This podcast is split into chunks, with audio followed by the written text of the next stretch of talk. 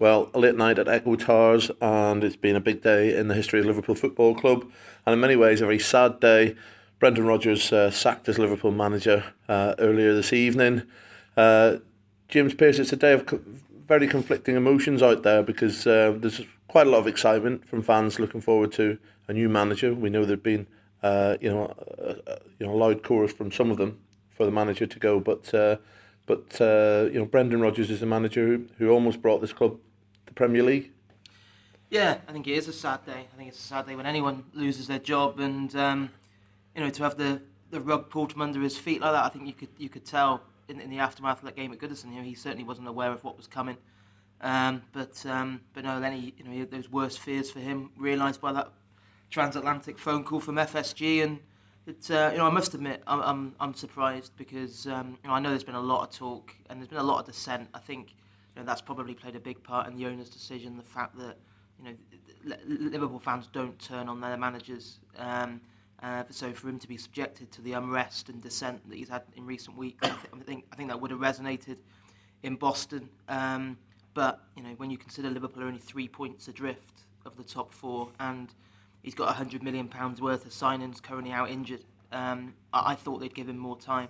But um, you know I think it shows that in the space of four months, their faith in him has evaporated. Um, and uh, you know, it's, it's just an amazing turnaround, really. When you know, I think no one would have been surprised if they'd wielded the axe after what happened at Stoke in May. That probably felt like a natural end to uh, to Rodgers' reign. But to, to, to back him with the way they did in the transfer market and let him replace his entire backroom staff to then eight games into the season um, do this um, is a massive shout. And uh, obviously, only time will tell whether it's the right decision. Ian Doyle, um, how surprised were you when the, the news filtered through to us tonight? Uh, you know uh, that Liverpool were going to make uh, that statement at half past six and uh, bring a you know Brendan Rodgers three and a half year reign to an end. I was very surprised because I was just going off to make a cup of tea. I come back and, and thinking I'd finished my shift, and then I'm coming back and it's like, oh dear.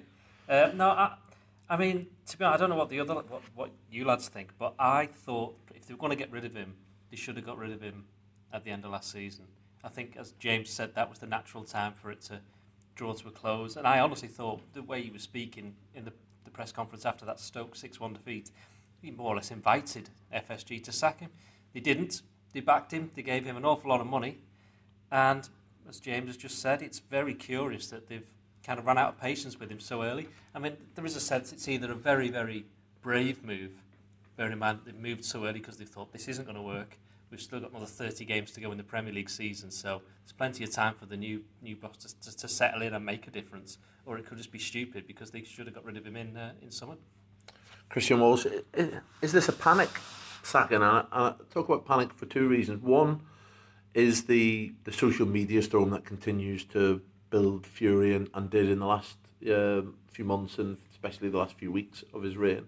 But also, is this a panic in reaction to the situation potentially at Chelsea, where they uh, the number of points they've got after this stage, uh, no team has ever gone from there and made it into the top four of the Premier League. That suggests there's an opportunity there.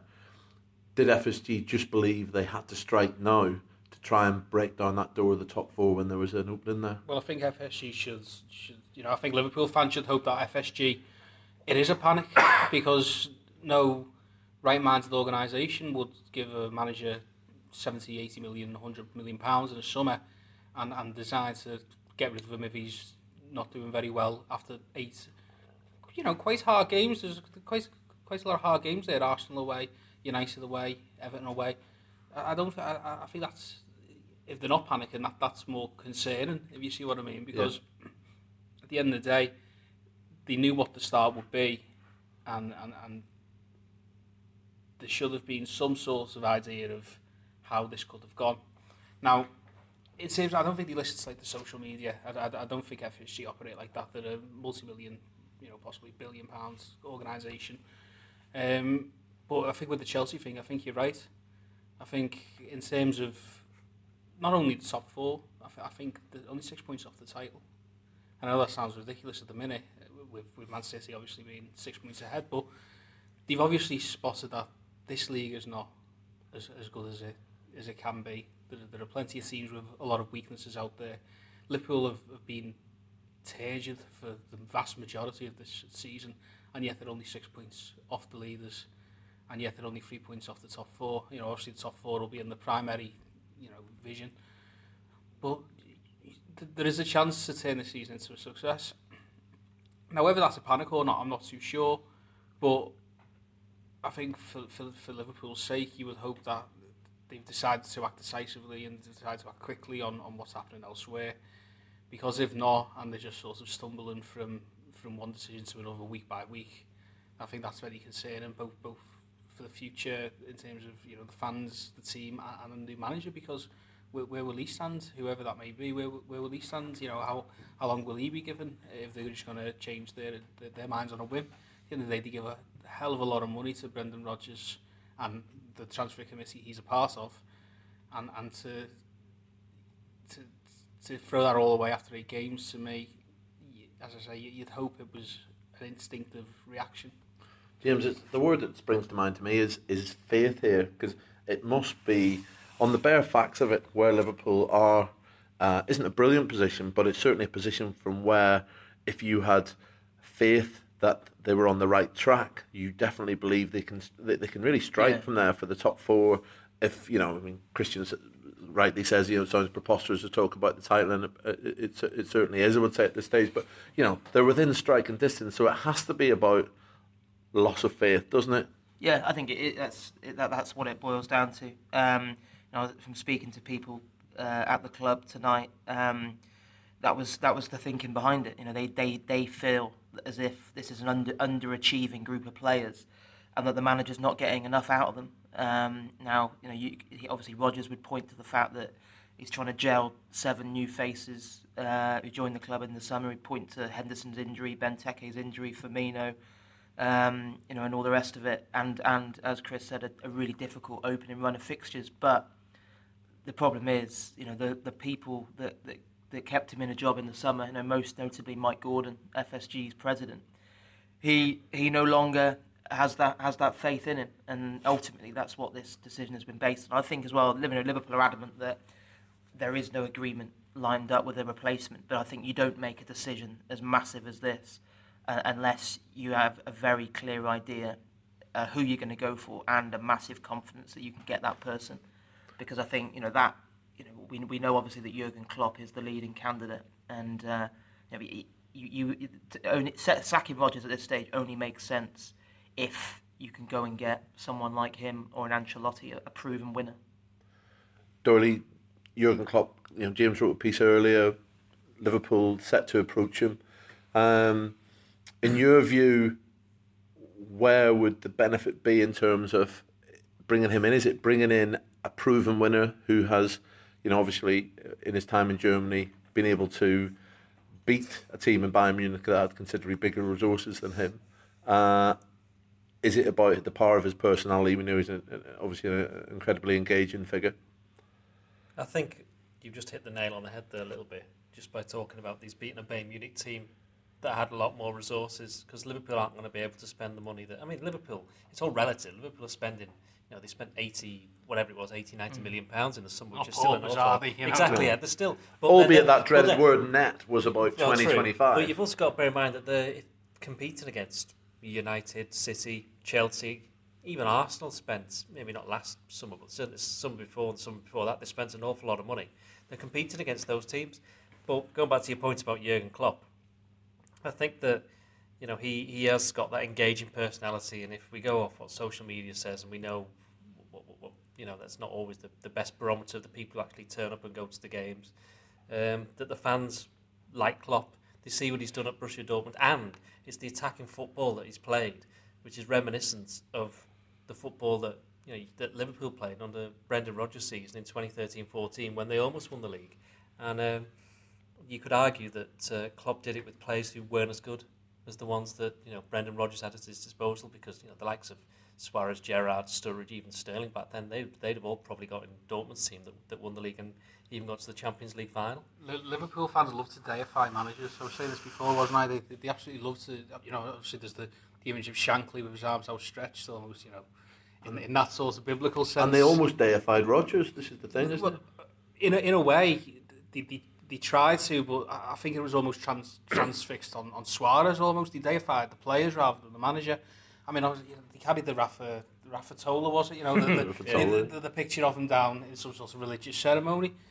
I think Klopp sort of fits into that that mould, doesn't he? He's the type of you you look at the, the reception that he got from the from the Dortmund fans when he left, and obviously the, Dortmund have got you know fantastic fans, and the yellow wall's huge, and it's uh, you know the, the very the, the, the Kraken supporters, Dortmund supporters, but the the, the, the, the display that they give him was unbelievable, and there was a certain connection there between fans and manager, and it was one that Rodgers had for a little while in 13-14, but that was founded on success more than anything. Yeah, because it was as, as Christian said, it was more like reflected glory in what was going on. Because you got a bit when when uh, Brendan Rodgers first arrived at Liverpool, there were an awful lot of people, fans, who just couldn't take to him for whatever reason. You know, we- we don't need to say here what, what some of those reasons might have been, but when he started getting the results, you can't argue with results. And it's the results that made him popular, and it's the results that now got him the uh, you know got him the sack because it was the fans who go the games who you know the West Ham home game they all just left near towards the end. A lot of them left near towards the end, but they didn't stay behind and boo. They didn't jeer. They just got up and went. And that's, that's something that you know people who've been going to the game for a, an awful long time. They, you know, I, I do. Matt, you know, spoke to Matt Lawrence, and he said he's never in his entire time known people just to get up and go rather than just stay and boo and jeer and whatever. I know Liverpool have this kind of image that we're not a crowd that boos and jeers, but you know they do, they do every now and again, and that's your right. But they just forewent the right just by going, nah, had enough. It was the apathy, it was the apathy yeah, wasn't the apathy, it? It was, it was yeah. apathy. The, the apathy was sort of reminiscent of, I'd say, Gerard Houlier's last last days at, at Liverpool. That that resignment and, and resignation of Yeah, because you, you didn't get that at the end of the Roy Hodgson. They, like, when Roy Hodgson was in charge, the fans were angry and they actually actively wanted to. Vitriolic, wanted wasn't it? Yeah. Well, she's saying you never really got that with Brendan. I think it was almost like there was a kind of this, not respect. Well, maybe there was a kind of respect for what he'd done. They didn't really want to absolutely have a go at him in public. They were quite Yeah. happy to go behind on the Well, keyboard you to do it in private. I think we should we should point out in in this, and his critics probably wouldn't wouldn't wish us to, but throughout this whole sort of almost like long saga of that's got to this day of Brendan Rodgers leaving Liverpool, he's he's maintained an incredible sort of sense of focus and and a sort of you know. I think the word that was used from within Anfield today was a real dignity in terms of how he took this news. And Brendan Rodgers is a bloody good football manager, I think, in most people's books. Um, I still think there's a real danger that Liverpool could come to regret this decision, in, in my view. Um, I know it won't. That won't be a view that will be shared by too many out there, but I'm you know I'm quite happy to put that out there. Um, James, looking, t- trying to look, you know, obviously you've had a lot of dealings with Brendan Rodgers. Um, you know, how do you view this sort of, you know, him in terms of how he was, you know, likely to progress from here? I don't think he'll be out of work for that long, to be honest. I think, um, you know, of course, it's blotted his copybook, but um, you know, this is a man who was LMA Manager of the Year 17 months ago. So, of course, you know, from from that kind of fateful afternoon against Chelsea, things, you know, at Liverpool have been on a downward spiral. Um, you know, and the, there's circumstances behind that. You know, you you look at, you know, he, I'm sure he would point to the sale of Suarez. The, you know, re- poor recruitment has been a, a, a recurrent theme throughout his reign. Um, and you, you, know, you blame him for part of that, but certainly not all of it. I think um, know, the idea that you sat Brendan Rodgers and everything's all right at Liverpool Football Club is just completely not true. You know, you look at you know a lot of the money that's been squandered uh, has have, have been um, you know down to a transfer committee that that deals with a strategy that puts you know unfulfilled potential above proven talent, and uh, it's a false economy in, in many ways. When you look at the money that's been wasted, um, you know, last summer was probably the, the you know the good point when you think of the money they spent on you know, Lovren and and Lallana and you know, Markovic. Balotelli and Markovic, and you know, 116 million pounds. There are another 80 uh, this summer. Um, so yeah, he'll be he'll be hurting because I think you know he's a proud man, and uh, you know I remember him talking about you know the, the devastation of being sacked by Reading, and uh, you know he's spoken about that many times, and um, you know this this will cut even deeper because you know, it's probably unlikely that he'll ever get a job quite as big as big as the Liverpool job again. I don't think he'll be out of work for long, but it's it's a long way back to to the to a, to that kind of level. Um, and you know, and I think he'll depart thinking he still could have turned it around, but um, you know, now he belongs to Liverpool's past because you know those those people that that before that you know backed him to the hill uh, have pulled the rug from, from under his feet. Christian, the I mean, when Klopp spoke about potentially, I think him and his agent both spoke uh, during the summer about potentially a future in the Premier League for him, without ever indicating that might be at Liverpool, but dropping certain hints that it could be. Um, it was made clear that he's not a he's not a manager who's ever signed players really himself. He's always worked under, you know, a, a director of football, um, a model that we know FSG were keen on before Brendan Rodgers didn't want it at Liverpool. we settled on the transfer committee, which has had you know a very mixed uh, uh, reputation uh, at Anfield. Um, if we do go down the Klopp road, do you think the transfer committee could could morph into a, a director of football type role? Football. I certainly could. I mean, you know, a lot of the thing is, a lot of clubs on the continent operate like that. But the other thing that should be said is that a lot of clubs in, in, in England, I think, operate with a with a transfer committee. In a sense, I don't think that there's very few clubs and very few managers who have the final, the, the first say and the final say on on recruitments at a football club. You know, I don't think it's. I think because it's been given such a such a title by Liverpool and it's out there the transfer committee. I think that's what you know stands it apart. I, th- I think the important thing is that there are people on there who are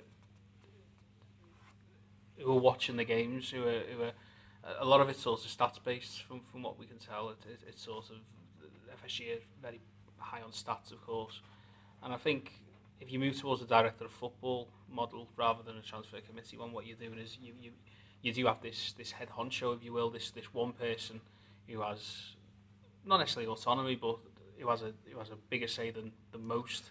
I think of another word beginning with A that we desperately need in the club, and that's got to be accountability, hasn't it? Because I mean, where we've been with Brendan Rodgers and the quote transfer committee has been nobody knows who bought who.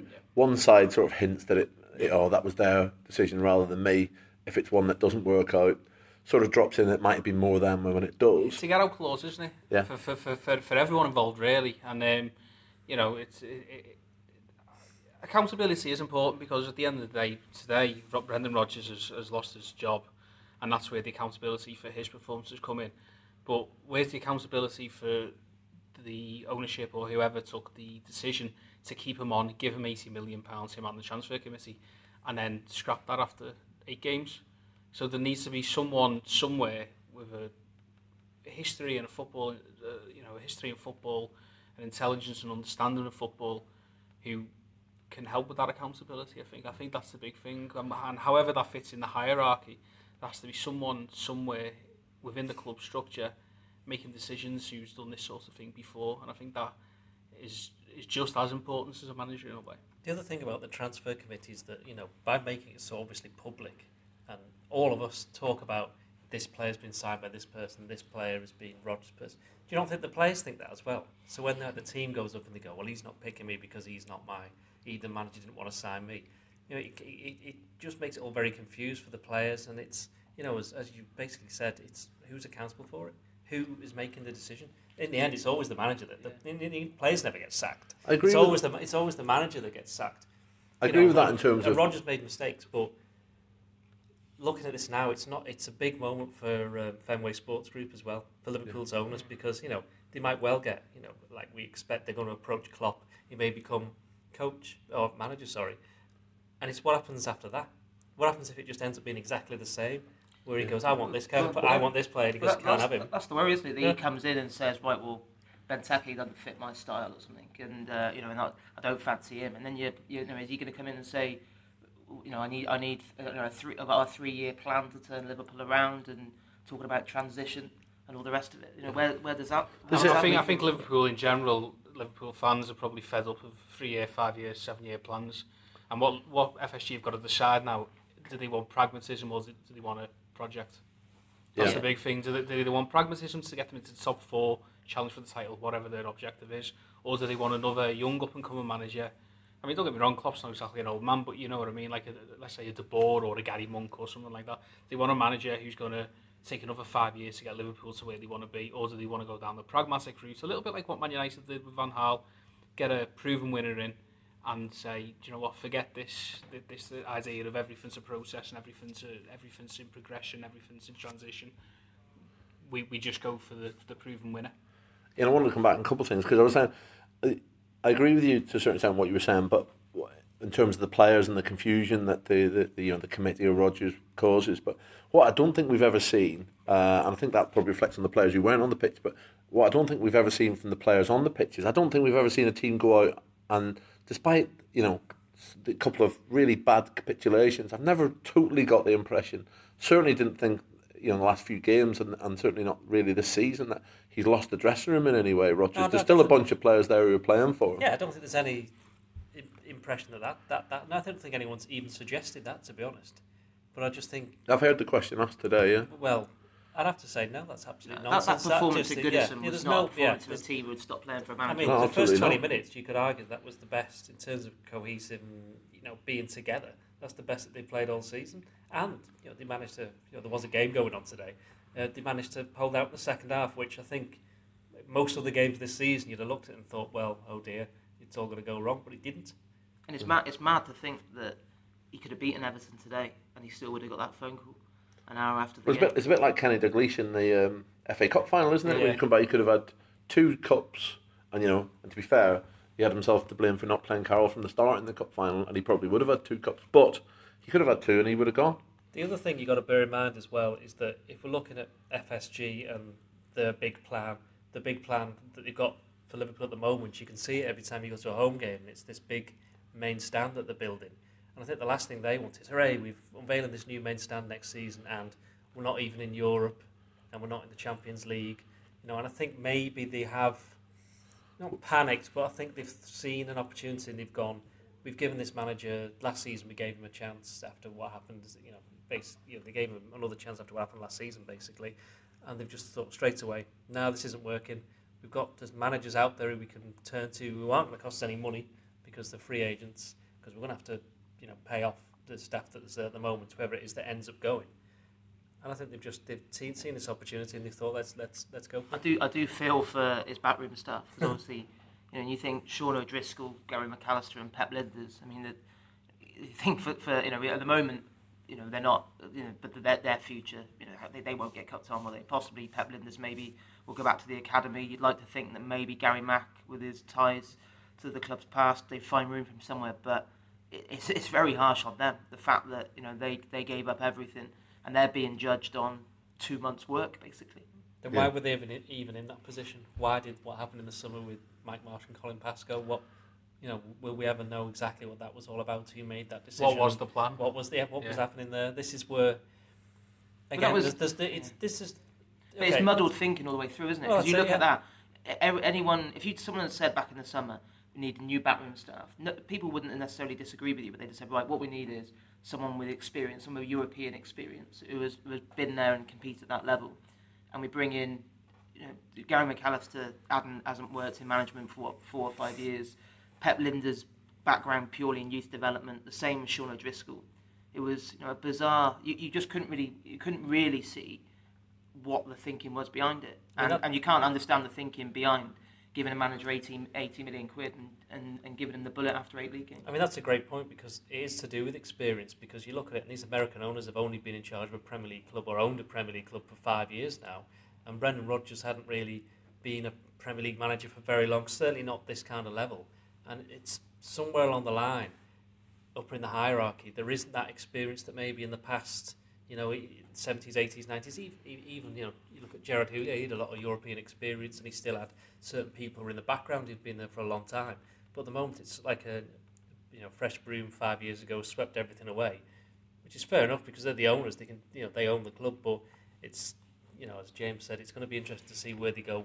But, Go it, to now. but Christian, it just shows you it's a cutthroat world. Brendan Rodgers was the second longest serving manager in the Premier League, which is incredible. I don't know who now takes on that mantle. Obviously, Wenger's in a world of his own, but um, the you know it's it's it's been you know you know this is the Premier League of 2015, isn't it? You, you know you, you don't get second chances very rarely. And, uh, you know, as Doyle alludes to, the FSG are only five years into this themselves. And it's easy to sort of, if, you don't, if, you don't, if you're not quite sure how things work, to just see what everyone else is doing. You know, it's quite easy to, to, to see how Man United did. They got rid of Moyes, brought in Van Gaal. You know, it's, it's easy to see that sort of thing. and you know the only experience they've got to go off, you know, they're now in the process of recruiting their third manager, which is when you think about the long and storied history of Liverpool Football Club and how they normally treat their managers, some would say that's too many. And obviously, we're coming up to the fifth anniversary Yeah. this Okay. month. It's, it's it must be uncomfortable for them because you know five years on this month from buying the club, they bought a club that was in turmoil and, and stuck in the middle of the Premier League, and five years on, Liverpool are in turmoil and stuck in the middle of the Premier League. I mean, Well- this is pure speculation on my part and no way reflects FSG's thinking, but y- y- y- they had a chance, there's almost a weird symmetry to it, they, they had a chance to, to push the button on the trapdoor under Roy Hodgson after the derby when they finished, uh, when they, they lost 2-0. I think it was the week they took over, lost 2-0, uh, left Liverpool the 19th, Roy Hodgson went into the press conference afterwards and said it was the best performance, of the, or second best performance of the season. They had the chance there, and I think they sort of you know, a lot of fans would have happily seen them say, right, we're in here now for the first week, clear all the decks, new manager, but they didn't wait until January, and it just festered that little bit longer. And then Kenny came in, and he did all right. He, well, he did very well actually. Got Liverpool up to sixth, but there was a little bit of sort of, well, if he'd taken over in October or November, maybe he could have got Champions League. And I just wonder if that's also played into their thinking this time. And obviously, as I say, the symmetry with another game at Goodison Park. But I wonder if they were just sort of sat there and, and thought, we can't let this fester until December and take that risk. If we're going to make make the move, we make it now while the, the season is still alive. And, and, and, that's, and that's why they've done it. So, he's, you know, Brendan Rodgers does feel very much, and this is not absolving him of any blame of, of what's happened. He, he has to shoulder a fair proportion of it, but he does feel a bit like a victim of circumstance as well, in a way, both of, of what's going on elsewhere and also, you know, dare I say the, the continued naivety of the ownership. Two final questions because um, it's uh, getting late. But the uh, One um, yeah. one, uh, just because we haven't mentioned very much, about it, we know uh, FSG will approach Klopp, but obviously the other big name there is Ancelotti, who we haven't really discussed. Ian, in terms of um, Ancelotti, i- if if the Klopp talks didn't work out, um, he obviously brings a raft of European uh, experience and, and, and, and victories, obviously level with Bob Paisley and winning um, you know three European Cups there. The the the downside to him generally is that he's generally got been in big teams with big budgets and had big players, and he won't necessarily get that at Liverpool, were he to be the man. Uh, no, I think, I think Ancelotti would be go back to what Christian said. He'd be the prag- pragmatic choice rather than the, the project choice, as it were, because he's got the proven track record. I think you're right. I mean, I mean to be honest, you can't really um, you can't belittle what he's done wherever he's gone, because as as has been proven with Brendan Rodgers and with other managers before him, it's one thing being a manager at a slightly lower standard club, shall we say, than being at a club that has aspirations like Liverpool have got, and you have to think in a in a certain way. And Ancelotti would come in if, if it was him, he- he'd come in and he would automatically be thinking, "We're a big club, right? We need to be doing this," because that's all he's been brought up on. That's what he's used to. You know, AC Milan, you know, Chelsea, teams like that, Real Madrid. You know, he's been at a lot of really really big clubs, so he, he'd be able to he'd bring that mentality, which perhaps has been a little bit lacking. Not not just under Brendan Rodgers, but before then. I think it's just been a because of the way things have gone in the club over the last five, six, seven years. Final question then, I'll throw it out to all three of you, um, and it's something I'm going to muse on overnight, but uh, does, did FSG have to sack Brendan Rodgers because if Brendan Rodgers wasn't the problem, they are? Piercy? Uh, yeah, I think I think yeah, I think in, in some ways I think um, it, I think I think a lot of it is is linked to the fan unrest in recent weeks. I think I think like I said, I think that was a big part of it, and I think also as we touched upon the, the fact that they've seen what is a pretty average Premier League this season, just the, the opportunity there to, to get to get a Champions League spot, and um, it's uh, that that that essentially is, is where, where we are now because they they let that faith in Rodgers to deliver it as a as, had evaporated you know on the back of so many disjointed performances. Christian? FSG? I, I think it has to be. I, I think that's. I think. I think. It's it's it's an admittance of a failure from the summer in their eyes. What what what they deemed as they didn't do the right thing in the summer, and it's better to sort of to, to do it now than as I say wait until either December or January, and it's it's it really is untenable. It is quite funny that we are coming up to that five year anniversary because it, it does feel like it's a time for assessments. It's a time for to see exactly what they've done, and bar one title challenge in 2013-14, there's not a lot to show for it. Now, you know, I don't think they made a mistake in appointing Brendan Rodgers, and I don't necessarily think they made a mistake in, in letting them go. I, I question the timing of it, and I question when they did it. But ultimately, it, it's an it's an admission of, of their mistakes, but at the end of the, day, they're not accountable to anyone. So it is a case of yeah, Roger, you know, Brendan, sorry, we made the mistake, but on your head, beer. Ian, final thoughts on what's been a bit of a mad day? Well, I agree with what, what the boys have said. I think FSG, by getting rid of Brendan Rodgers today, have basically said that they got it wrong. Not in appointing him, but in not dismissing him in the summer. And that's, uh, for whatever reason, maybe they thought he had enough credit in the bank over what happened in 2013 14, which is something that, you know, when everything dies down, fans who were there at the time, who had the pleasure of watching that Liverpool team, they'll remember it fondly because maybe it's, it's, it's too soon now because they're just thinking of the last six months, nine months, the way it's gone under Brendan Rodgers. But as I said, I think the if they wanted to get rid of him, they should have got rid of him in in the summer. The managers who were available then are still available now. Wouldn't have made any difference, I suspect. But for whatever reason, they decided to go with him at the start of the season. And I think within a few weeks at the start of the season, they realised that perhaps they'd made a mistake and you get the impression from what Brendan Rodgers has been saying and his, his mannerisms over the last few weeks, he kind of, you know, he knew it was coming even if we perhaps didn't. A dramatic day in the history of Liverpool Football Club. This has been your Liverpool FC podcast. Many thanks for listening.